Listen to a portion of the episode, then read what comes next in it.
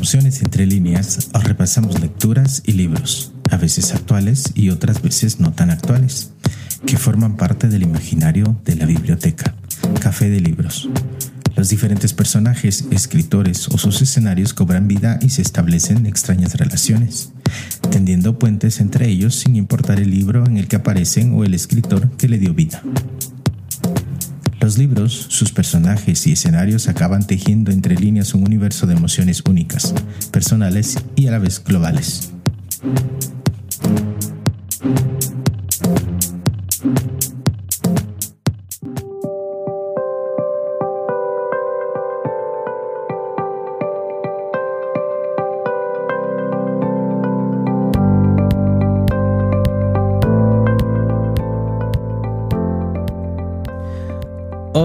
En Emociones entre líneas, hablar como un libro, el poder de la oralidad.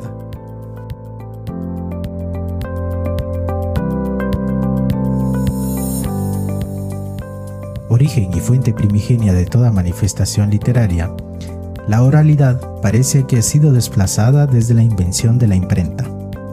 Paulatinamente, esta ha ido perdiendo su papel protagónico como modo de comunicación sofisticado utilizado en las sociedades humanas, y como medio esencial en la circulación de conocimiento y la conformación del discurso intelectual y cultural, en el que la retórica era un pilar fundamental de la educación. Lo oral tiene una limitación temporal que no tiene la escritura y con el paso del tiempo da la sensación de que la transmisión oral se ha reducido a la salvaguarda del folclore y tradiciones populares. En contra de esta visión reductora podemos mencionar algunos ejemplos contemporáneos en los que la oralidad es un elemento de primer orden, tales como los congresos, jornadas y ciclos de conferencia de sectores académicos o los debates intelectuales televisivos y radiofónicos. De igual forma, las nuevas tecnologías se están encargando de posicionar la transmisión oral como un nuevo medio de información, formación y entretenimiento. Un ejemplo de ello es el éxito de las plataformas de conferencias en línea, así como los canales digitales de radio o de podcasts. Para el investigador Walter Ong existen dos tipos de oralidad. La primaria aquella de una cultura ágrafa, la que carece de todo conocimiento de la escritura o de la impresión. Es primaria por el contraste con la oralidad secundaria de la actual cultura de alta tecnología, en la cual se mantiene una nueva oralidad mediante el teléfono, la radio, la televisión y otros aparatos electrónicos que para su existencia y funcionamiento dependen de la escritura y la impresión. Por todo ello, en el pod del día de hoy, Hablar como un libro, el poder de la oralidad, daremos un salto en el tiempo hacia la ancestral oralidad primaria para encontrar vestigios orales únicos, como antesalas de narrativas habladas que iniciaron su transitar hacia lo escrito y tangible y que ahora son un legado milenario.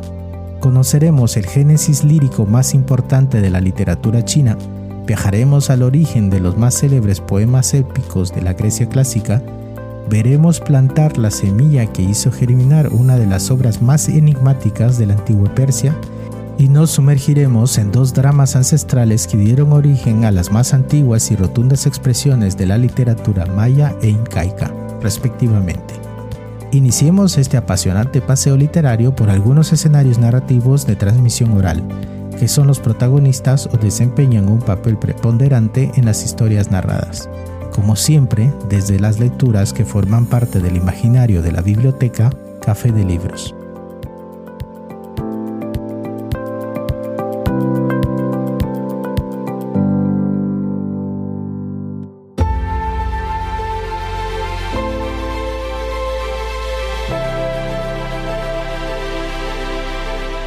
Arrancamos nuestro paseo narrativo con uno de los orígenes más importantes de la literatura china, nos referimos a Xi Jing, el libro de los cantos.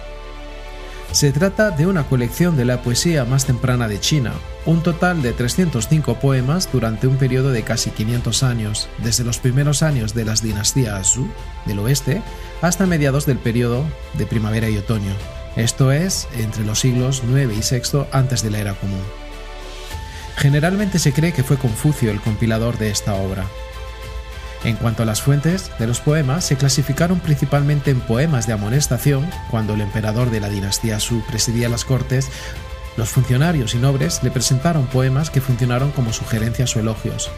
En segundo lugar, poemas recoleccionados, los funcionarios músicos de la corte o soberanos súbditos, campanilla grande en mano, recorrían por el campo y las calles para coleccionar poemas divulgados entre el pueblo.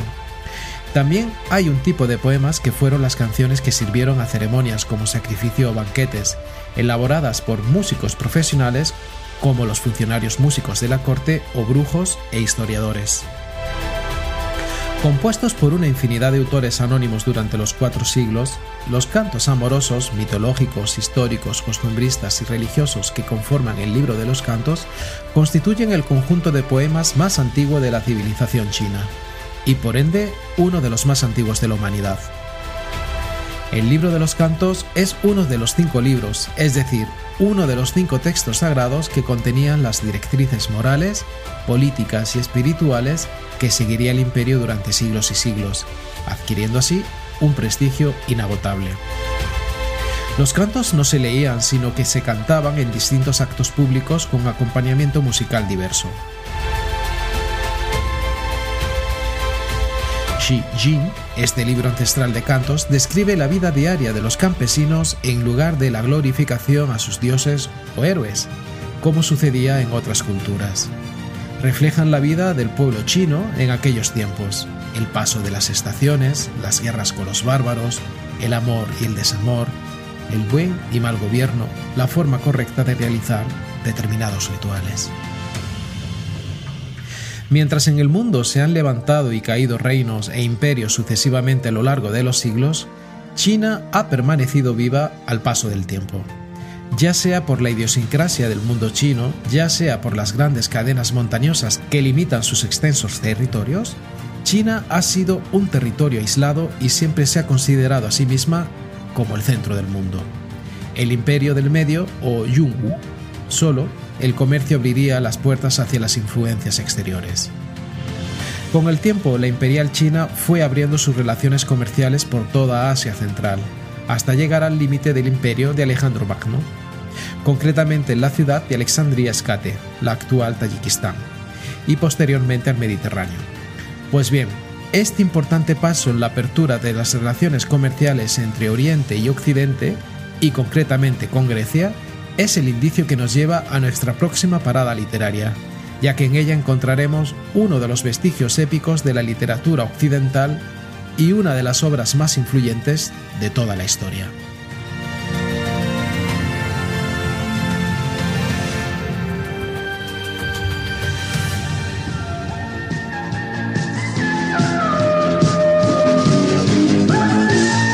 Siglo 31 Ulises ha destruido al cíclope salvando así a Telémaco, Tais y Humayos y provocando por ello una terrible venganza de los dioses del Olimpo. Quien quiera que se atreva a desafiar el poder de los dioses merece ser castigado. Desde ahora errarás por mundos desconocidos. Vuestros cuerpos permanecerán inertes hasta llegar al reino de Hades. Ulises, el camino hacia la Tierra se ha borrado de mis memorias. ¡Papá! Vivos, estáis vivos.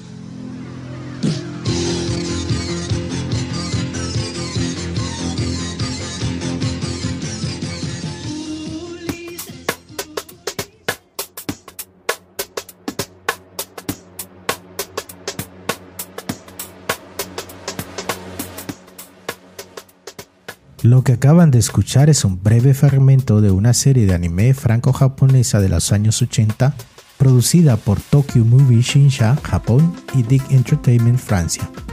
Esta traslada la historia de la mitología griega al siglo 31. Nuestra próxima parada literaria es la Odisea de Homero. La Odisea es un poema épico griego compuesto por 24 cantos, atribuido al poeta griego Homero.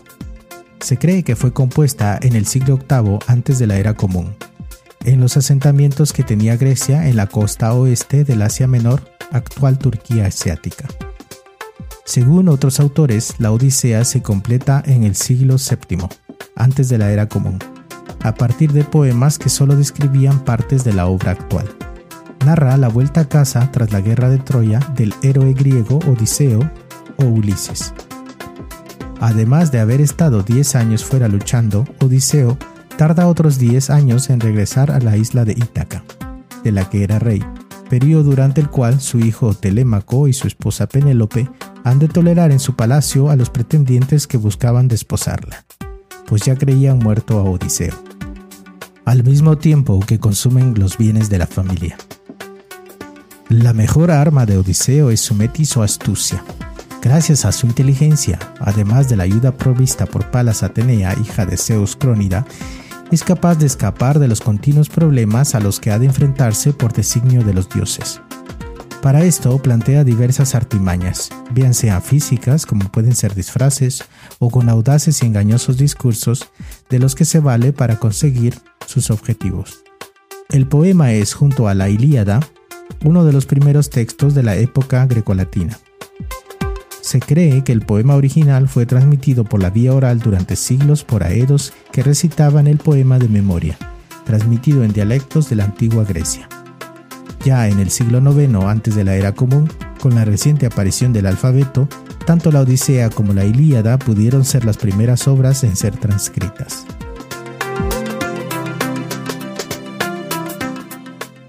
Las dos obras fundamentales de la épica arcaica griega son la Ilíada y la Odisea, atribuidas a Homero o a una organización de cantores que se escondía bajo ese nombre. Al parecer, estas obras homéricas guardan una estrecha similitud a dos sendas épicas indias, el Mahabharata y el Ramayana.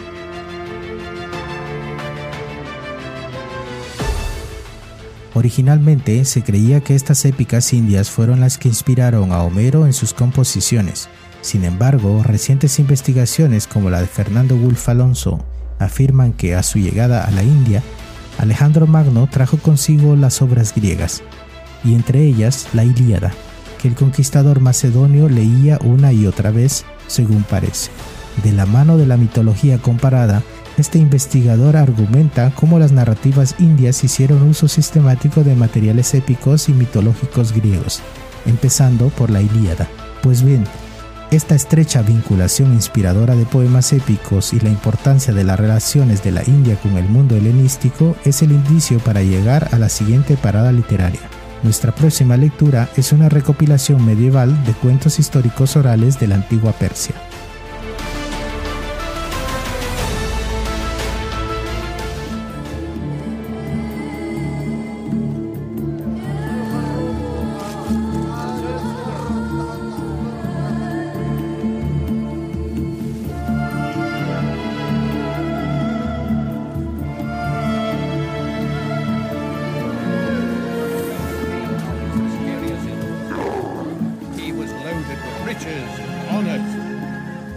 That was not the end of the story.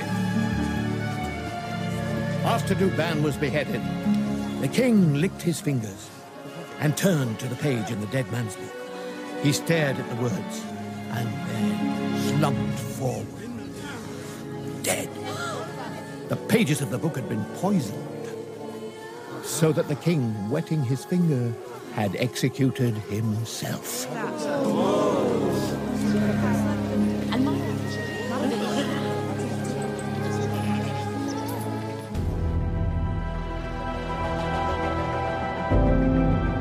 En el año 2000 se realizó una adaptación británico-estadounidense de nuestra próxima parada literaria, en forma de una miniserie para Hallmark Entertainment, dirigida por Steve Barron y protagonizada por Alan Bates, John Leguizamo, Jason Scott Lee y Rufus Sewell, entre otros. Nos referimos a las Mil y Una Noches, y más concretamente al antiguo libro persa Hazar Afsana, Mil Leyendas, cuyas historias orales son el núcleo narrativo de las Mil y Una Noches es una recopilación medieval de cuentos tradicionales del Oriente Medio. El compilador y traductor de estas historias folclóricas al árabe es, supuestamente, el cuentista persa Abu Abdallah Muhammad el-Gashihar. La historia principal sobre Sherezad, que sirve de marco a los demás relatos, parece haber sido agregada muchos siglos después para servir de marco narrativo. La compilación árabe Al-Flaila, Mil Noches, originada alrededor del año 850, fue traducida probablemente a su vez de una versión anterior persa llamada Hasaraf Sanet, pero quizá se originó en la India. El nombre actual, Half-Life La literalmente Mil Noches y una Noche, parece haber aparecido en la Edad Media y expresa la idea de un número transfinito, ya que mil representa la infinidad conceptual para los grupos matemáticos árabes. Así como el elemento de Sherezad, una narradora externa que cuenta historias a una tercera persona. El estilo narrativo de esta obra se denomina relato marcado, ya que, en lugar de ser historias independientes, cada una de las narraciones genera nuevas tramas, y un cuento lleva al siguiente y al siguiente hasta que se conoce el desenlace del primero. Compuesto por tres grupos de relatos, el libro describe de forma fantástica y algo distorsionada la India, Persia, Siria, China y Egipto. Hacia el año 899, los relatos transmitidos oralmente habían sido agrupados en ciclos. Se cree que muchas de las historias fueron recogidas originariamente de la tradición de Persia, el actual Irán, así como de Irak, Afganistán, Tayikistán y Uzbekistán, y recopiladas más adelante, incluyendo historias de la tradición egipcia y de otros autores. Por ejemplo, los relatos sobre Aladino, sobre Ali Baba y sobre los siete viajes de Simbad fueron agregados posteriormente. Este último incluye historias muy antiguas que ya se contaban en el Egipto antiguo, como la historia del náufrago. Como se mencionó en la anterior lectura, los poemas ancestrales Ramayana y Mahabharata son las dos épicas indias cuyos temas son tan amplios que han sido adaptados e interpretados en una diversa gama de culturas regionales y medios artísticos. El Ramayana, concretamente, es fundamental para la educación y los festivales indios, y es la única epopeya que se puede decir que une a todos los indios, ya que vive en la memoria y la nostalgia de millones y debido al movimiento de comerciantes, maestros y misioneros del sur de la India hacia el sudeste asiático, el hinduismo y el budismo impregnaron la región, y con la difusión del hinduismo se produjo la difusión de esta saga épica. Las inscripciones del Ramayana se pueden encontrar en Camboya, Myanmar, Tailandia, Indonesia, Malasia y otros países cercanos.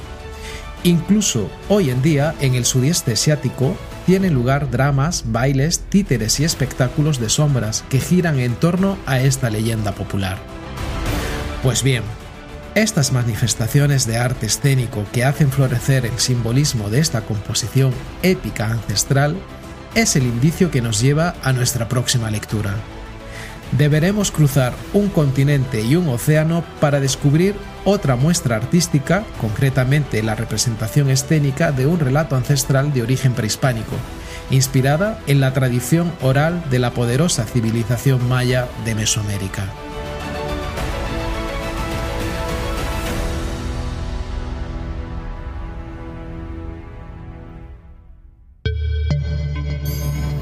Esto es Emociones entre líneas, el canal pod de la biblioteca Café de Libros.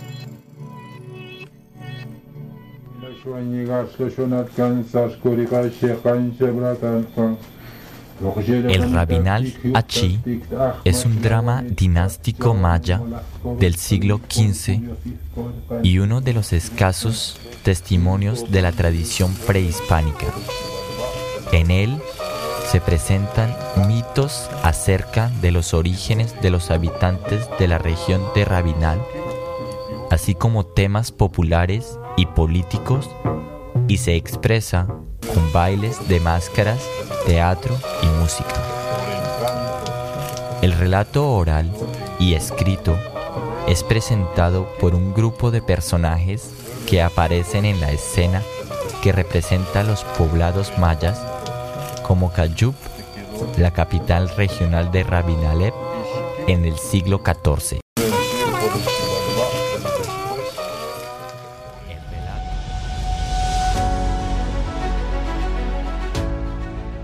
Lo que acaban de escuchar es un fragmento de un documental realizado por UNESCO, la Agencia de Naciones Unidas para la Educación, la Ciencia y la Cultura, de la danza teatro prehispánica de la cultura maya y uno de los escasos testimonios de la tradición prehispánica. Estamos hablando del Rabin un drama dinástico maya del siglo XV. En el Rabin al se narra cómo los Rabin Alev se rebelan y separan de la confederación política de los quichés, al intentar estos conquistar el valle del Rabinal. Los quichés mantenían en la época el dominio político sobre vastas regiones y pueblos. En la obra, Quicheachi, guerrero de los quichés, es capturado por el guerrero de los Rabin Alev, Rabin Alachi, en las afueras de Kafyu, cuyo dignatario es Tog, el guerrero quiché, es juzgado y condenado a muerte.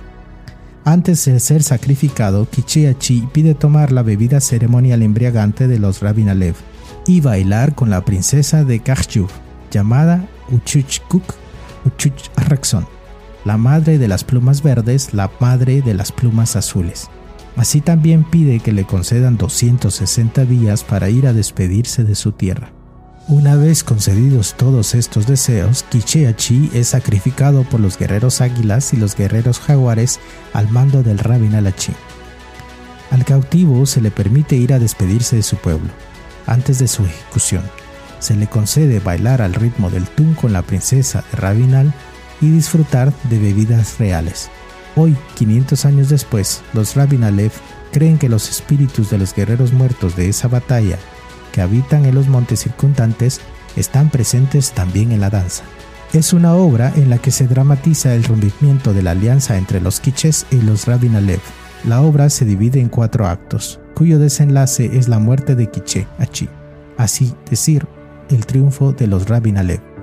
El primer acto suele ser el más largo. La tradición oral y escrita es representada por un grupo de personajes quienes aparecen en un escenario que representa aldeas mayas, particularmente Kajyuv, la capital regional de los Rabin Alev en el siglo XIV.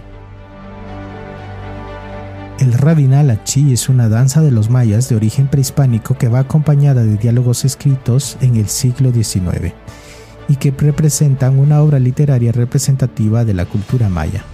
Esta fue preservada en Guatemala. Fue declarada obra maestra de la tradición oral e intangible de la humanidad en 2005 por la UNESCO, siendo inscrita en 2008 en la lista representativa del patrimonio cultural inmaterial de la humanidad. El nombre original de esta danza ancestral en maya chi es Tun, que significa danza del tun, tambor. Es un drama dinástico de los Mayaque que data del siglo XV y un ejemplo raro de las tradiciones prehispánicas. En él se mezclan los mitos de origen del pueblo quechí y las relaciones político-sociales del pueblo de Rabinal, Baja Verapaz, Guatemala, que son expresados por medio de máscaras, danza, teatro y música. Este drama sobrevivió en la clandestinidad desde 1625 hasta 1856 hasta que el sacerdote francés Jean-Étienne Brasseux de Bourbourg lo tradujo según la narración en Achi de Bartolosis. Y llegamos a nuestro fin de trayecto narrativo con otro drama conservado por la transmisión oral y que hunde sus orígenes en las tradiciones prehispánicas de la civilización incaica.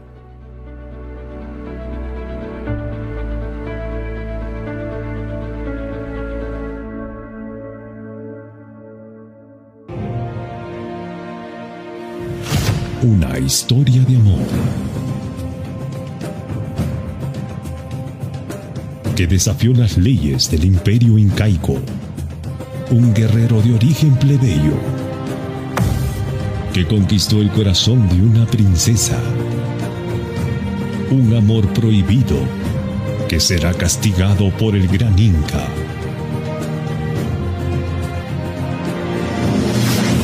Sé testigo de este desenlace final.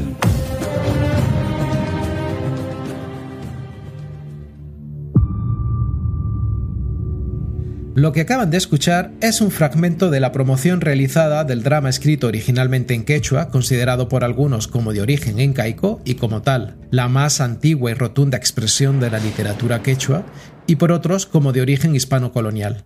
Estamos hablando de la Ollantay. El manuscrito más antiguo de esta obra perteneció al sacerdote Antonio Valdez en el siglo XVIII, a quien por algún tiempo se consideró su autor original.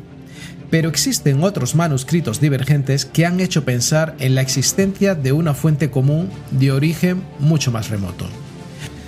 La posición más aceptada actualmente es que la historia contada en el drama es de origen inca, que fue conservada durante mucho tiempo como tradición oral, hasta que en la época colonial fue adaptada para su escenificación teatral según el molde occidental, aunque continúan el anonimato el autor o autores de tal adaptación.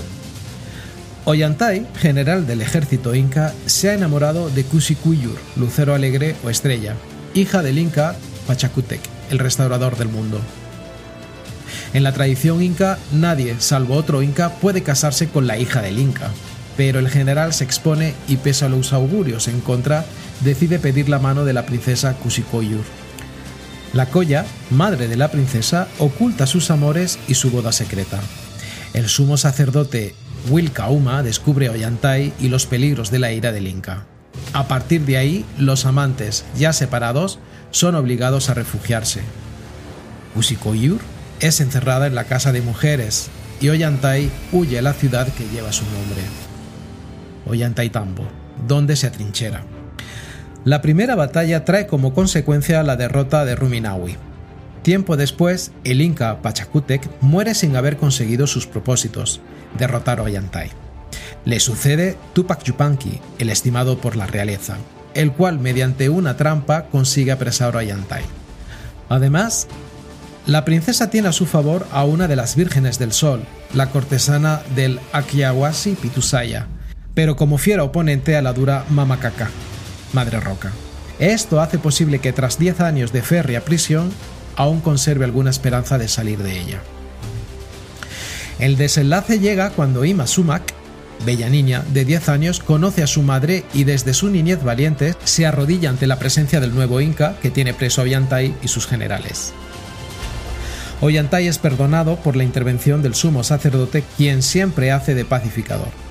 El inca Tupac Yupanqui se interesa más tarde por el caso de la mujer encadenada, Kusikuyur, reconociendo en ella a su hermana y escucha de sus labios su penosa historia. Acto siguiente, el inca perdona a todos, reconcilia ante los ojos del espectador a los esposos y les desea una vida larga.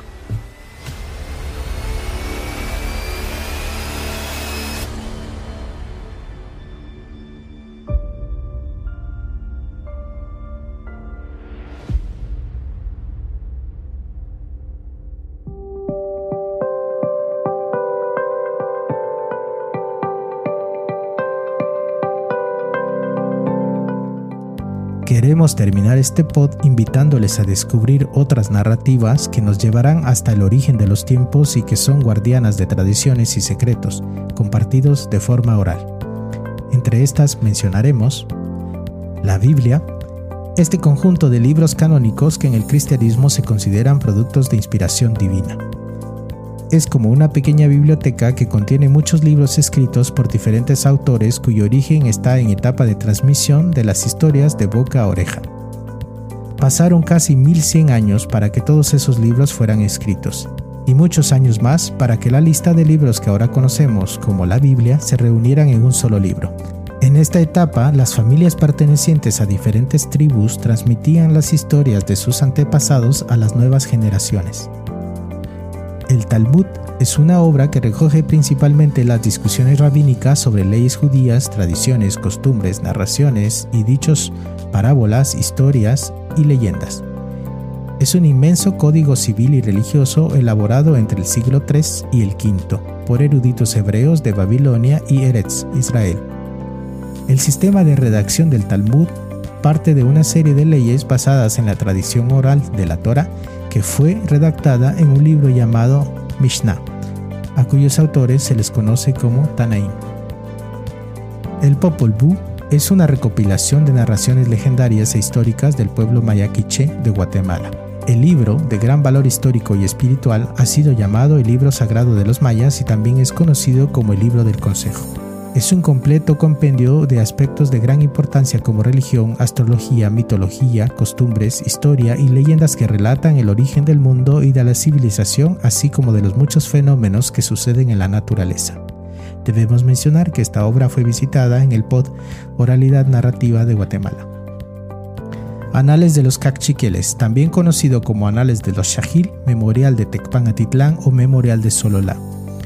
En estos anales se recoge la historia del pueblo cachiquel, que tenía grandes tradiciones orales, siendo por esto preservada por este manuscrito.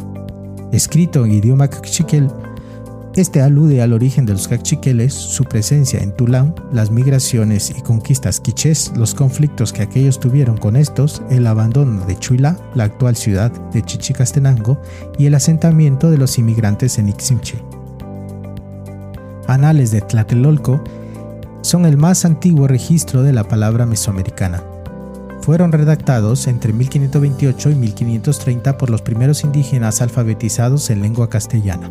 Estos anales hacen parte del grupo de los Yehuecao Tlactoyi, o narraciones históricas que tratan de genealogías y grandes acontecimientos diferenciables de los Huehue Tlactoyi. Estos fueron recopilados por frailes franciscanos de la época a partir de relatos de informantes y son sermones que se pronuncian en ocasiones especiales.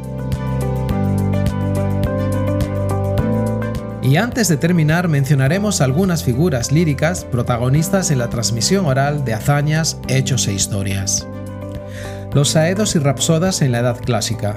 Los saedos eran en la antigua Grecia artistas que cantaban epopeyas acompañándose de un instrumento musical, la cítara, u otros instrumentos de cuerda típicos.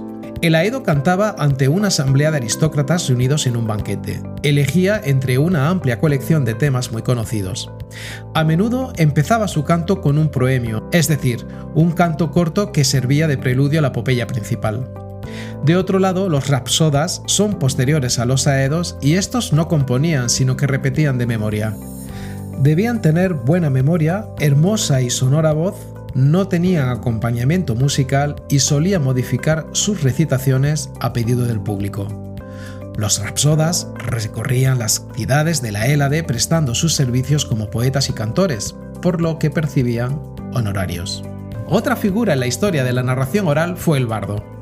Era la persona encargada de transmitir las historias, las leyendas y poemas de forma oral, además de cantar la historia de sus pueblos en largos poemas recitativos deambulaba contando sus historias ante distintos públicos, con el objetivo de que estos conocimientos no se perdieran. Eran auténticos almacenes de la historia comunitaria, transmisores de noticias, mensajeros e incluso embajadores entre distintos pueblos. Figura por excelencia de la cultura celta irlandesa, destacaron también entre los galos y entre los galeses, y con una tradición diferente en los países de Escandinavia, donde se les conocía como escaldos. Los bardos vestían de azul a diferencia de los druidas que lo hacían de blanco. Los trovadores y los juglares también destacan como personajes de transmisión oral. Los trovadores fueron músicos y poetas medievales que componían sus obras y las interpretaban o las hacían interpretar por juglares o ministriles en las cortes señoriales de ciertos lugares de Europa, especialmente del sur de Francia, entre los siglos XII y XIV. Estos pertenecían mayoritariamente a la nobleza.